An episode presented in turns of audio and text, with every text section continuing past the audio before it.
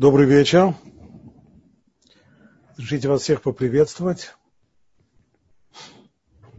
Заканчивая предыдущий урок, я обещал, что тему трудовых отношений мы закончили. Но обещаниям лекторов не стоит верить. Оказалось, э, что мы эту тему не закончили. Я совсем забыл, что есть еще одна важная тема, которая входит в область трудовых отношений, а именно заповедь Бейомо Титен Схаро. В тот же день заплати ему. Обязанность работодателя расплатиться со своим работником сразу же по окончании работы. Вот этой заповеди мы посвящаем сегодняшний урок и, скорее всего, также и следующий. Сейчас мы уже, если вы готовы, то мы начнем. Итак, наша тема сегодня – заповедь в тот же день заплати ему. Мы учим в Торе – Первый отрывок, который мы сегодня посмотрим в книге Вайкра, «Не обирай ближнего своего и не грабь его. И плату наемного работника не задерживай у себя на ночь до утра». Чем отличается, в чем разница между «не обирай своего ближнего», «не грабь его»? В чем здесь различие? Говорит Раши. Ну, не грабь, это понятно, не грабь а не обирай своего ближнего, это сказано о том, кто удерживает плату наемного работника. Таким образом, получилось, что в этом стихе у нас есть два запрета. Запрет первый – это отказать наемному работнику в заработной плате под самыми разными предлогами, благовидными и неблаговидными. Не выплачивать ему заработную плату совсем, отказать ему. А второй запрет, даже когда человек не собирается в принципе, собирается заплатить, но не делает это сразу. Не задерживаю себя на ночь до утра. То есть за ночь нужно успеть расплатиться так, чтобы к утру уже не было претензий у работника. Есть еще один стих в другом кумаше, в дворе.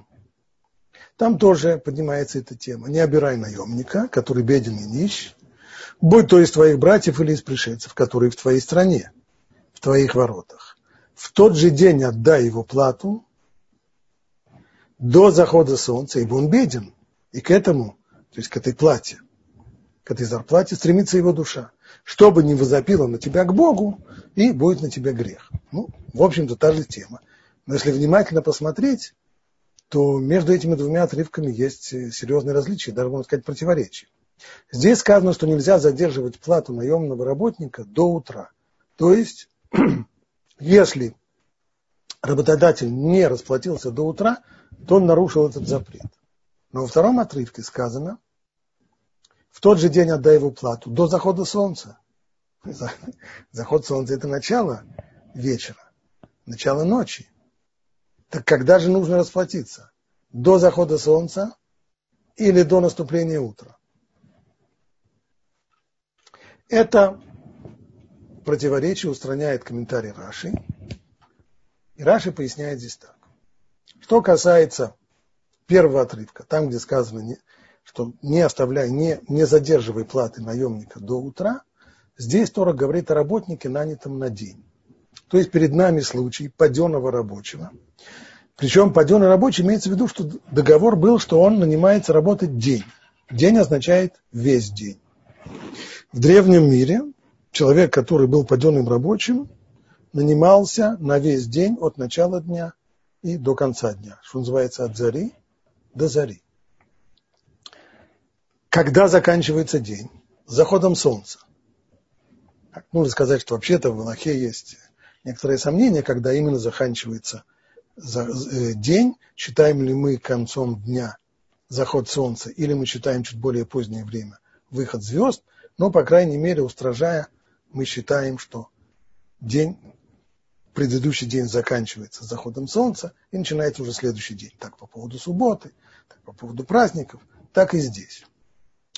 Так вот, он закончил работу, его работа заканчивается с заходом солнца. Поэтому срок взыскания его платы за труд вся ночь. То есть момент, в который работодатель становится обязанным выплатить заработную плату, это момент окончания работы. Как только работа закончена – в этот момент включился счетчик. В этот момент возникла обязанность работодателя расплатиться. И Тора дает ему время до утра. То есть есть у него половина суток, всю ночь до утра, чтобы найти деньги и расплатиться. Поэтому срок взыскания выплаты за труд вся ночь. Следующая за отработанным днем. А вот во втором отрывке, в книге Дворин, там, где сказано «до захода солнца», там имеется в виду человек, который нанялся в ночную смену. Это сказано о работнике, нанимаемом на ночь. Он завершает свою работу с рассветом. Снова, это паденный рабочий, который нанялся на ночь. Ночь имеется в виду вся ночь. То есть только с рассветом она заканчивается. Поэтому, когда наступает момент обязанности работодателя выплатить, уже утром.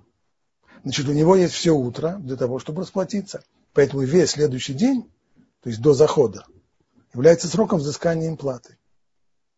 Мы видим, что в обоих случаях Тора дает нанимателю половину суток, чтобы найти деньги для оплаты. Зачем это нужно? Эти полсуток, чтобы найти деньги для оплаты труда наемного работника. Этот комментарий Раши основывается на Талмуде, в трактате Баумиция, мы не будем смотреть весь этот отрывок, но вот посмотрим здесь только комментарий Раши к основному понятию логическому, на котором строятся здесь все отношения. Это то, что называется «эйн схирут мишталемет эля левасов». Аренда оплачивается исключительно по завершении. Когда мы говорим об аренде, будем запоминать, что мы всегда под словом аренда понимаем не только аренду помещений, не только аренду каких-то машин, агрегатов и так далее, но и аренду рабочей силы. Работник сдает свою рабочую силу в аренду работодателю. Так вот, когда наступает обязанность выплаты по аренде? Когда срок аренды заканчивается? Не раньше, ни на одну минуту раньше, ни на одну секунду раньше. И поясняет там Раши. Следовательно, хозяин не обязывается платить наемному работнику, пока не сядет солнце. Значит, в том случае, когда договор был о работе днем, паденный рабочий, работник, который нанялся на день, его работа, его аренда его рабочей силы заканчивается с завершением дня. Стало быть, обязанность платить возникает только после того, как садит солнце. Стало быть, стих в тот же день отдай его плату до захода солнца не может быть, чтобы обязанность платить работнику до захода солнца относилась к тому, кто нанялся работать днем. Да потому что до захода солнца он не закончил работу. А обязанность платить возникла только на следующую минуту после того, как он закончил работу. А следующая минута – это уже после захода солнца. Значит, не может быть так, чтобы сразу автоматически работодатель уже нарушал этот запрет, когда у него не было даже никакой возможности выполнить свою заповедь. Понятно, что выплатить ему заранее – это не выполнение заповеди. Потому что если не было обязанности заплатить, то даже если он дает ему аванс, или он дает ему, хочет, говорит, я тебе заплачу с самого начала, это только подарок. Подарок с условием того, что он сделает работу. Но выплата за, за сделанную работу, она только с того момента, как есть обязанность за нее платить. А обязанность возникает по завершении рабочего дня, по завершении аренды рабочей силы. Поэтому Стало быть, если Тора говорит, то отдай ему плату до захода солнца, речь может идти только о работнике, который нанялся на ночь. И тогда получается, что обязанность заплатить ему возникает только утром. Всю ночь он работает, кончается ночь, кончается его срок аренды, возникает обязанность заплатить, и Тора говорит, до захода солнца это обязанность. Это означает, что у хозяина есть еще половина суток для того, чтобы найти деньги и расплатиться. Наоборот, в стихе плату наемника не задерживаю себя на ночь, не может речь идти о работнике, который нанялся на ночь, потому что ему хозяин заплатить, обязан заплатить только до самого утра. И дальше говорит Талмуд так. Напомним самый первый стих, как там сказано, не обирай своего ближнего и не грабь его. Плату наемного работника не задерживаю себя на ночь до утра. Здесь очевидная тавтология. На ночь до утра понятно. Если на ночь, то это до утра. Если до утра, то это на ночь. Зачем же сказано и на ночь, и до утра? Так и спрашивает Талмуд. Из того, что сказано, плату наемного работника не задерживай себя на ночь. А что, я не пойму, что я обязан заплатить до утра? А почему же тогда Писание добавляет и повторяет еще до утра? Это тавтология. Это призвано нас научить, что хозяин нарушает, имеется в виду запрет Торы, в ее моте тенцхаро, то есть не, не задерживай заработную плату до утра, он нарушает только в первое утро, если не заплатил. А что будет, если он не только что не заплатил самое первое утро после того, как закончился рабочий день? Он нанял работника. Тот отработал. И он должен был заплатить ему до утра, поскольку тот работал в дневную смену. Закончил с окончанием дня, с заходом солнца. Есть у него вся ночь у хозяина, чтобы расплатиться. Он не платит ему в первое утро. Более того, он не платит ему и во второе утро, и в третье, и в четвертое. Так вот, в первое утро он нарушил запрет Торы не задерживать заработную плату до утра. Но во второе утро он уже этот запрет не нарушает, ибо этот запрет он ограничен только один раз. До утра имеется в виду до первого утра. А что в дальнейшем? Какой же закон в дальнейшем? Сказал Раф, он нарушает запрет не оттягивай. Это уже запрет мудрецов. То есть, и, и, если он и второй, и третий, и четвертый, и так далее, он все еще продолжает задерживать и не выплачивать, то нарушает запрет мудрецов, буквально не тянуть. Откуда мы выводим этот запрет? Где мудрецы нашли намек на то, что нужно ввести здесь еще запрет Мидрабанан? Это есть стих из, э, из притчи, из Мишлей, царя Шламо. Если имеешь при себе, не говори ближнему, приходи завтра, и я дам. Да? То есть, ну, приходи завтра, приходи завтра. Сегодня у меня сложность, сегодня у меня нет. Приди завтра, завтра точно я тебе дам. Завтра ему скажет, ну, сегодня у меня не очень получилось, ну, так вот, если ты имеешь при себе, то не говори, приходи завтра и дам. Отдай сейчас. Значит, так у нас и получилось. Что если человек работал днем, имеется в виду снова, подденный рабочий, так как это было принято во времена Талмуда, то есть работа от зари до зари, обязанность заплатить ему возникла с наступлением ночи. Вся ночь впереди у хозяина для того, чтобы раздобыть деньги, расплатиться. Если он не расплачивается до наступления утра, он, нарушает запрет Торы. И если продолжает не выплачивать на второй, на третий день, то нарушает также и запреты мудрецов.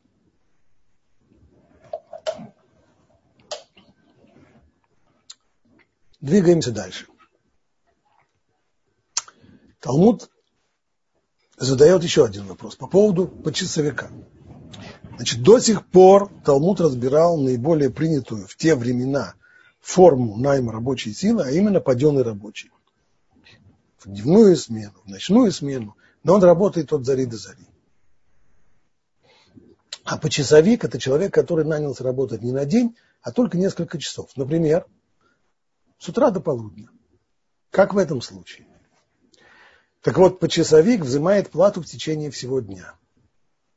Его наем-то когда завершается? В полдень.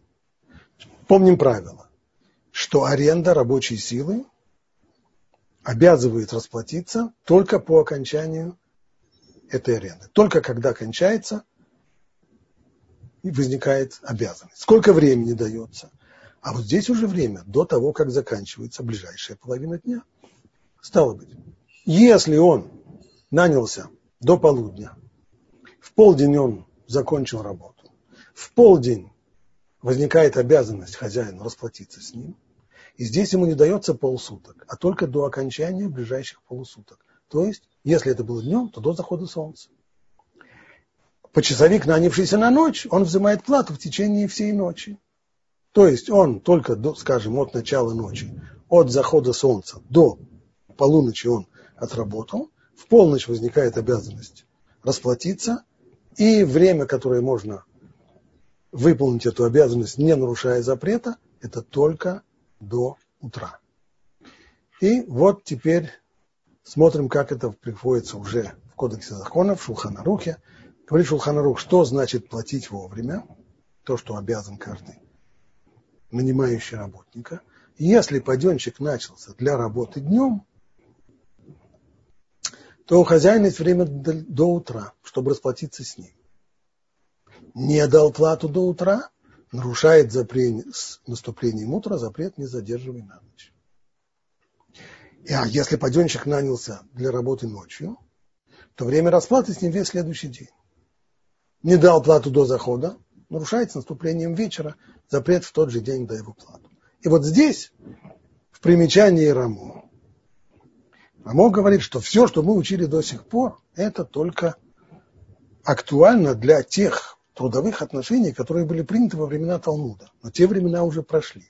Что же касается наших работников, Рамо живет в XVI веке, и уже в XVI веке в Европе условия найма рабочей силы совершенно иные.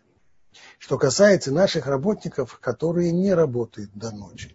То есть, хотя о, восьмом, о восьмичасовом рабочем дне в XVI веке еще не слышали, это верно. Но вместе с тем ушло вот это вот понятие работать от зари до зари. Рабочий день сократился. И поэтому сегодня получается, говорит Рамо, что у нас очень часто, в особенности вот в такое время, как сейчас, конец июня, самые длинные дни, и получается, что нормальные рабочие, даже если они работают там, по 10, по 12 часов в сутки, как это было принято во времена Рамо, все-таки они заканчивают работу еще в светлый день, задолго до захода. И получается, что в наших условиях закон становится куда более строгим, чем во времена Талмуда. Ибо что касается наших работников, которые не работают до ночи, то уже с заходом солнца хозяин нарушает заповедь, в тот же день отдай его плату. То есть получается у нас, хотя вроде бы речь идет о паденщике, но его закон как у почасовика. То есть все равно, что если бы он нанялся на работу по часам с такого-то часа и по такой-то, до пяти или до, до семи вечера. Он работает до семи вечера, в семь вечера заканчивается его рабочий день, но на улице еще светло. Поэтому все время, которое есть у хозяина, чтобы расплатиться с ним, времени очень мало. От 7, и пока солнце не сядет где-нибудь в 8.30, в 9, солнце уже село, и нужно расплатиться очень быстро. Ну и если работал до ночи, если уж так получилось, что работал до ночи, тогда, тогда у хозяина есть еще много времени, есть время до утра, несмотря на то, что он не нанимал работника конкретно на ночь, но явно это имелось в виду. И если почасовик закончил свою работу днем, то есть раньше мы говорили о паденном рабочем, который, в общем-то, похож на почасовика, а теперь уже конкретно почасовик. Нанялся на, на столько-то и столько-то часов. Если он закончил свою работу днем, то у хозяина есть весь тот день, только, то есть имеется в виду только тот день, не весь тот день, а только тот день, то есть до конца дня, до захода солнца, чтобы расплатиться с ним закончил работу ночью, ну, тогда есть у хозяина вся ночь для оплаты. Выходит, что если мы нанимаем работника, пока мы говорим почасовая рабочая оплата, и нанимаем его летом, весной, осенью, то очень часто получится, что он заканчивает работу до захода солнца, и времени расплатиться у нас в обрез. Нужно до заката уже с ним расплатиться. Зимой, зимой все, конечно, легче, потому что когда он закончит, э, в особенности в странах Европы, в северных странах, когда человек заканчивает работу зимой где-нибудь в 5 часов, даже или в 6 часов, то уже темно, И, как говорит Рамо, есть у нас вся ночь для того, чтобы расплатиться. Особо это актуально в случае, когда мы, вот возьмем конкретный пример, который часто бывает. Люди нанимают скажем, какую-нибудь девочку для бэбиситера, для того, чтобы посидеть пару-тройку часов с детьми. Сами они уходят вечером куда-нибудь э, на день рождения, в гости, в концерт, куда, куда мы не ушли – Вечером нанимают на несколько часов девочку, чтобы, чтобы она посидела. Возвращаются они домой в половине двенадцатого ночи, и, в общем-то, девочка может уже уйти. Да, но ее работа, почасовая работа, ее сейчас закончилась. Закончилась она посредине ночи. Время для оплаты только только вечером, только до наступления утра. Поэтому неправильно было бы отпустить ее домой, а уже завтра, на завтра или на послезавтра с ней расплатиться. Тем самым нарушается здесь запрет задержания заработной платы. В особенности в трудном положении оказываются люди, которые говорят, знаешь, мы придем сегодня поздно, ты посиди здесь до 11, а потом иди домой спать. В таком случае уж точно они будут, э, если они будут расплачиваться завтра днем, то уже время пройдет, поскольку если она сидела до 11, то нужно с ней расплатиться до наступления утра. Как быть в этой ситуации? Дать ей деньги заранее. Вот ты сиди до 11, столько тебе в час, но тогда ей дается просто подарок, поскольку она еще не работала, и обязанности заплатить ей за работу еще не возникло. Поэтому это только подарок, не больше того. Поэтому наилучший вариант в таком случае с ней договориться, чтобы с самого начала договориться, как мы увидим в дальнейшем, что плата будет, э, плата будет поздняя, задержанная. И мы сейчас увидим, что это срабатывает. Но прежде всего посмотрим э, еще ряд видов найма, которые для нас, для нас актуальны. На сегодняшний день паденных работников практически уже и не осталось. Сегодня человек нанимается на год или на месяц. Даже если он нанимается, у него контракт рабочий долгий, но он договаривается по этому контракту, что ему зарплата выплачивается каждый месяц или каждую неделю, как в Америке. Значит, в принципе, его аренда, срок его аренды заканчивается каждый месяц. И как здесь получается? Когда в таком случае работодатель обязан ему заплатить? Говорит Шулханарух, работник, которого наняли на неделю, на месяц, на год, на семь лет и так далее. Если закончил работу днем, взимает плату весь день. Предположим, вот сейчас у нас июнь, человек нанялся на работу в, какую-то, в какую-то фирму, и эта фирма договариваются с ним о ежемесячной оплате. Месяц закончится 30,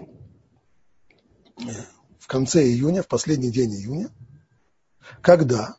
Ну, у нас по-нормальному в 5 часов или в 6 часов. Значит, уже возникает в этот момент обязанность выплатить зарплату. И когда должен ее работодатель выплатить? До конца этого дня. Но как быть в том случае, когда хозяин договаривается, что у него выплата зарплаты только первого числа месяца или десятого числа месяца? То есть у меня заканчивается месяц, я отработал свой месяц. Месяц июня я отработал. В пять часов, последний день июня, работа закончилась. А зарплата только 10 числа следующего месяца, или даже 1 числа следующего месяца но это уже после захода. Нарушает ли фирма в таком случае запрет или нет? В Талмуде сказано так. Сказал раба Баравуна, домохозяева Суры. Домохозяева Суры имеется в виду люди, которые занимаются, они, правда, живут в городе, но занимаются они сельским хозяйством. То есть крестьяне, в общем-то. И Раши поясняет, это те люди, у которых деньги бывают только в базарный день. То есть на протяжении недели наличных денег у них нет. Они ведут свое сельское хозяйство. Раз в неделю, в базарный день, они продают свои продукты, и тогда в этот день у них заводятся наличные деньги. И батраки, которые нанимаются к ним на работу, они хорошо знают, что у крестьянина наличных денег бывает только раз в неделю в базарный день. Так вот, домохозяева суры не нарушают запрет «не задерживай на ночь, имеется в виду не задерживать зарплаты на ночь. Почему? Да ведь хорошо известно, что они полагаются на базарный день, чтобы расплатиться с работником. Поэтому даже если у него есть деньги, предположим, у него в заначке есть деньги еще с прошлой недели, и в принципе он мог бы расплатиться с батраками. Но батраки, нанимаясь, зная, они же не знают, что у него есть деньги в заначке. Они знают, что это крестьянин, но у него деньги бывают в раз в неделю. Поэтому он не нарушает запрета, ибо работник подразумевал это, нанимаясь к нему. То есть там, где условия договора как это бывает между сельскохозяйственным рабочим и крестьянином, хозяином поля, что крестьянин, хотя он нанимается к нему там, на паденную работу, и каждый день вроде бы работа закончилась в конце дня, не возникает ли обязанности ему заплатить? Нет. Потому что с самого начала, нанимаясь на работу крестьянину, который продает свои продукты раз в неделю, он знает, что деньги у того бывают раз в неделю, и он тем самым договаривается, что выплата будет только раз в неделю. Поэтому, поскольку в первый день он не нарушил, ибо он знал, что в этот день ему никто не выплатит, и он ждет только до базарного дня, тогда уже и в следующий день не нарушит. То есть, если крестьянин будет недобросовестным и не выплатит базарный день, то закон Торы он уже не нарушит. Максимум, что он может нарушить, запрет мудрецов не оттягивает. Конечно, он нарушает, начиная с базарного дня и так далее. Но запрет Торы, который можно нарушить только в самый первый день по окончании работы, э, крестьянин не нарушает. На основе этой крестьянской модели мы можем решить вопрос современного для нас найма заработной э, рабочей, рабочей силы. Э, то есть, если я поступаю в какую-то организацию, эта организация, э, возьмем самый простой пример. Какая-то организация обращается ко мне и просит мне дать несколько уроков. Сколько нужно уроков? Два урока. Я заканчиваю два урока. Все, два урока я дал. Значит ли это, что они обязаны выплатить мне сразу, как только я закончил последний урок, до, до утра? Нет. Потому что, договариваясь с этой организацией, я знал, что они платят заработную плату только раз в месяц. Первого числа месяца или десятого числа месяца, как у них уже принято. Значит, я спокойно жду этого времени, и до этого дня они не, э, не нарушают запрета. То же самое по отношению к людям, которые работают весь месяц. В июне он работает весь месяц до последнего дня, в 5 часов последний день июня закончился у него рабочий день. Значит ли это, что хозяин нарушит, если не, выпл... не даст ему зарплаты до захода солнца, последний день июня? Нет. Если в этой фирме принято платить в первый день следующего месяца, то хозяин не нарушает этого запрета. Он должен заплатить, конечно, 1 июля. И вот если 1 июля он не он не заплатит, то тогда он нарушит запрет мудрецов не оттягивать. Но нужно сказать, что этот запрет нарушается для того, чтобы нарушить этот запрет, нужно еще одно условие. Вот какое. Говорит Талмуд так. Вот этот закон в тот же день отдай плату, также закон плату наемного работника не задерживай себя на ночь до утра, в одинаковой степени относится как к заработной плате, и к плате за аренду скотины, и плату за аренду вещей. Любая аренда, как мы уже говорили, все это аренда. Как аренда скотины, аренда транспорта, аренда рабочей силы, аренда каких-то вещей. Все это аренда, обязанность платить возникает с окончанием аренды. Обратим внимание, что здесь не упомянута аренда недвижимости, аренда квартиры. О ней речь пойдет отдельно такой же там закон, как и по поводу к рабочей силы или вещей, об этом мы поговорим дальше. Так вот, в том случае, когда речь идет об аренде рабочей силы или вещей, транспорта и так далее, когда нарушается закон? Только когда тот, имеется в виду работник, требует свою плату. Но если он не требует, тогда хозяин не нарушает. То есть если не, не прибыло требование от работника, то несмотря на то, что хозяин учил все эти отрывки, которые мы сейчас прошли, и знает, что надо выплатить работнику вовремя, имеется в виду вовремя, когда, когда он нарушит, если он не заплатит вовремя, только если работник потребовал. Если не потребовал, не нарушит. Требование работник может высказать в любой форме. В форме Э, в устной форме, э, позвонить по телефону, э, послать мейл и так далее. Понятно, что там, где работник подписал контракт с фирмой, в котором они договорились, что выплачивается заработная плата каждый первый день месяца, то там ему не нужно каждый первый день месяца звонить в фирму и говорить, а вы знаете, а я хотел бы вообще получить зарплату. Поскольку договорились и подписали, то требование таким образом высказано до конца этого, до окончания этого контракта каждый первый день месяца. Нужно сказать, что там, где человек не говорит, я хотел бы получить заработную плату, потому что стесняется, но выражает свое недовольство и нетерпение, то это все равно, что он требует. В особенности, снова возвращаясь к тому сложному случаю, бейбиситер. Наняли девочку на несколько часов, чтобы она сидела с детьми. Родители возвращаются в половине двенадцатого вечера. Девочка собирается идти, она говорит, спокойной ночи, я пошла. И не требует, чтобы ей заплатили. Вот, тогда, может быть, все, что я говорил раньше, вообще не, не релевантно. А даже не потребовала заработной платы. Это еще как сказать.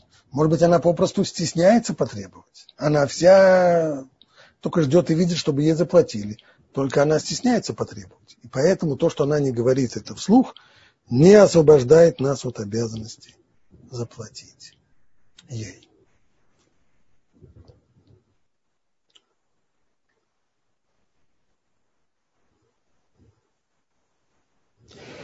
Еще один закон здесь указывается, если передоверяет его лавочнику, что значит, если работодатель передоверяет своего работника лавочнику, что имеется в виду?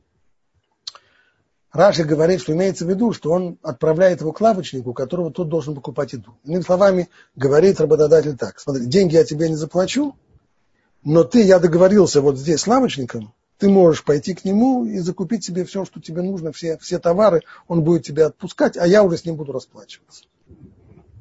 Или отправляет его к меняли.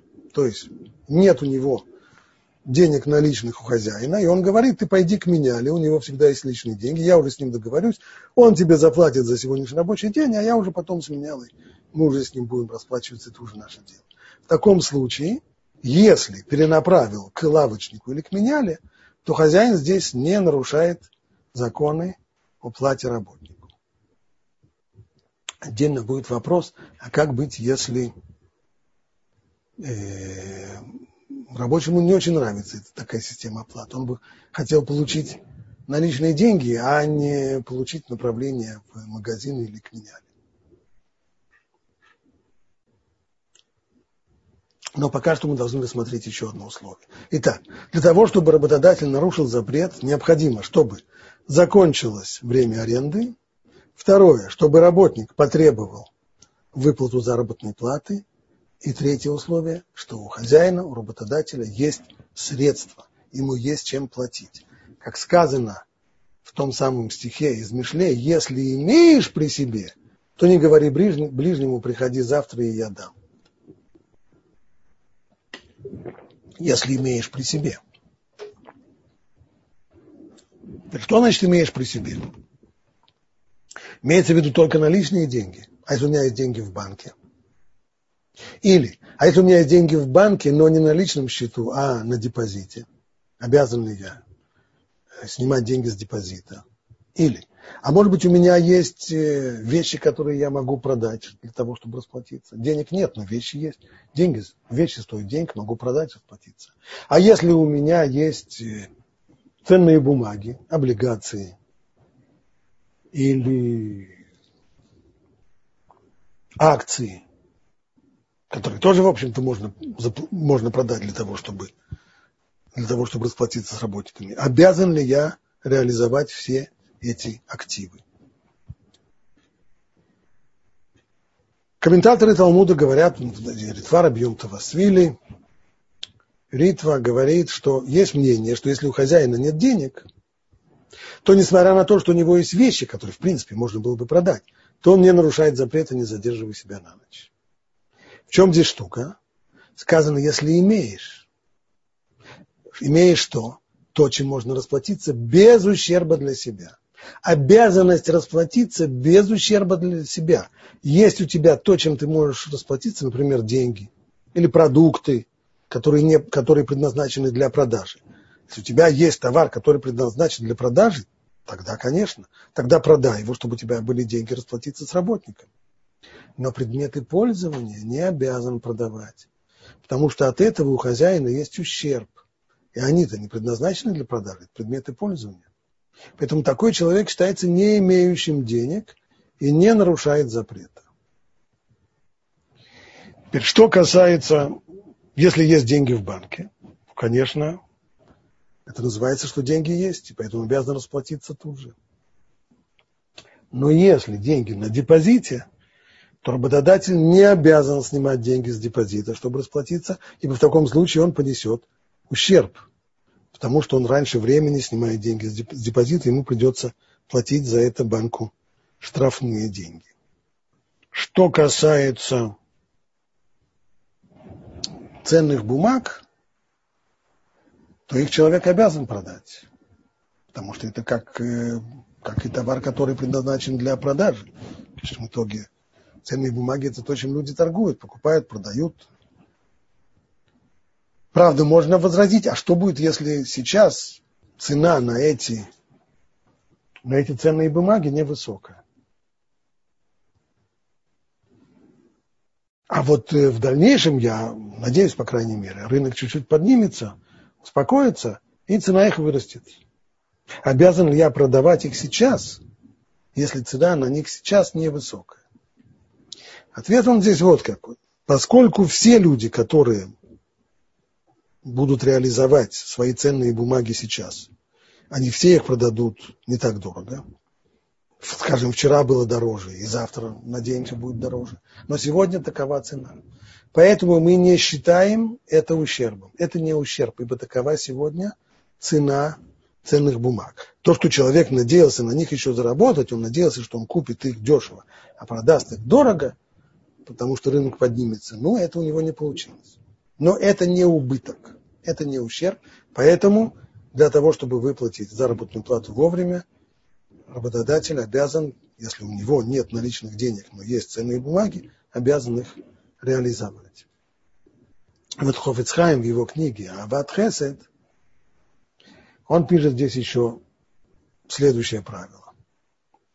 После того, как наемный работник закончил свою работу, хозяину следует остерегаться и не тратить деньги на закупку товара если он знает, что из-за этого у него потом не будет чем платить работнику. То есть, если наемный работник уже закончил свою работу, он еще не потребовал выплату заплатить ему, но работа уже закончена. В принципе, вот-вот возникнет обязанность заплатить. Поэтому сейчас растранжирить наличные деньги на покупку товаров или еще на какие-то другие затраты точки зрения работодателя неправильно. Подчеркивает Хоббицхайм, это справедливо и в случае, когда тот еще не потребовал зарплаты. А уж тем более вкладывать деньги в закупку, закупку товара после того, как работник потребовал платы, это уж безусловно запрещается. То есть если первый вариант, когда работа закончена, а работник еще не потребовал заплатить ему. Если это только на уровне правильно-неправильно, то когда он уже потребовал, и в момент, когда он потребовал, были наличные деньги, а потом хозяин эти наличные деньги вложит в покупку товара, это уж точно он в этом случае нарушит запрет в тот же день, да ему плату. Хотя в тот момент, когда закончится этот день, у него уже денег не будет. Он не, но он не может сказать, с меня глад, взятки гладкие, у меня сейчас денег нет. Почему? Потому что эти деньги у тебя были. Были в тот момент, когда, когда работник потребовал. Только ты взял эти деньги и вбухал их в покупку товара. Поэтому, конечно же, в таком случае нарушается запрет. Ну и закончим здесь еще э, рассуждением Бюра Аллаха, как быть в том случае, когда у человека есть мало денег и, и этих денег хватит либо на то, чтобы расплатиться с работником, либо на то, чтобы купить себе какие-нибудь деликатесы на субботу. С одной стороны, есть заповедь, в тот же день отдай ему плату до захода солнца, а с другой стороны, есть заповедь, он их шаббат, наслаждение в субботу. Говорит Хофицхаем, давайте взвесим. Что ему, что ему нужно сделать? либо расплатиться, либо попытаться уговорить работника подождать после шаббата.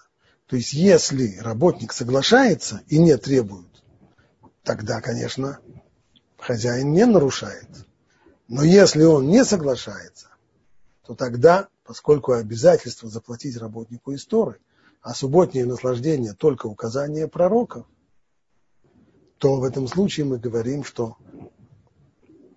нужно выполнить заповедь Торы, она имеет приоритет, заповедь Торы расплатиться с работником, а на субботу остаться с, с, минимальной, с минимальной едой. Но для того, чтобы в это не влезать в такую проблему, когда действительно вопрос стоит с ребром, денег мало, и либо расплатиться с работником, либо купить деликатесы на субботу, попытаться поговорить с работником, чтобы он простил нам свое требование – и мы знаем, что в тот, во всех отношениях между людьми, во всех заповедях, которые отнош, касаются отношений между людьми, если Тора дает человеку какое-то право, как в данном случае у работника есть право требовать свою заработную плату и получать ее вовремя, если он эту, э, это, это право свое готов им пожертвовать и уступить, и не требует, то тогда нет обязанности у человека это право удовлетворять. Это и верный в нашем случае, если поговорили заранее с работником и договорились, что он не будет требовать свою плату сразу же, то тогда работодатель не нарушает запрет. И также мы говорим, тоже это верно по, по отношению к бейбиситер, с которой может быть сложности в оплате. Если с ней заранее договориться, что мы сразу тебе не заплатим. Ты согласна, что мы заплатим тебе на завтра или послезавтра? Если она согласна, то тогда запрет не нарушает.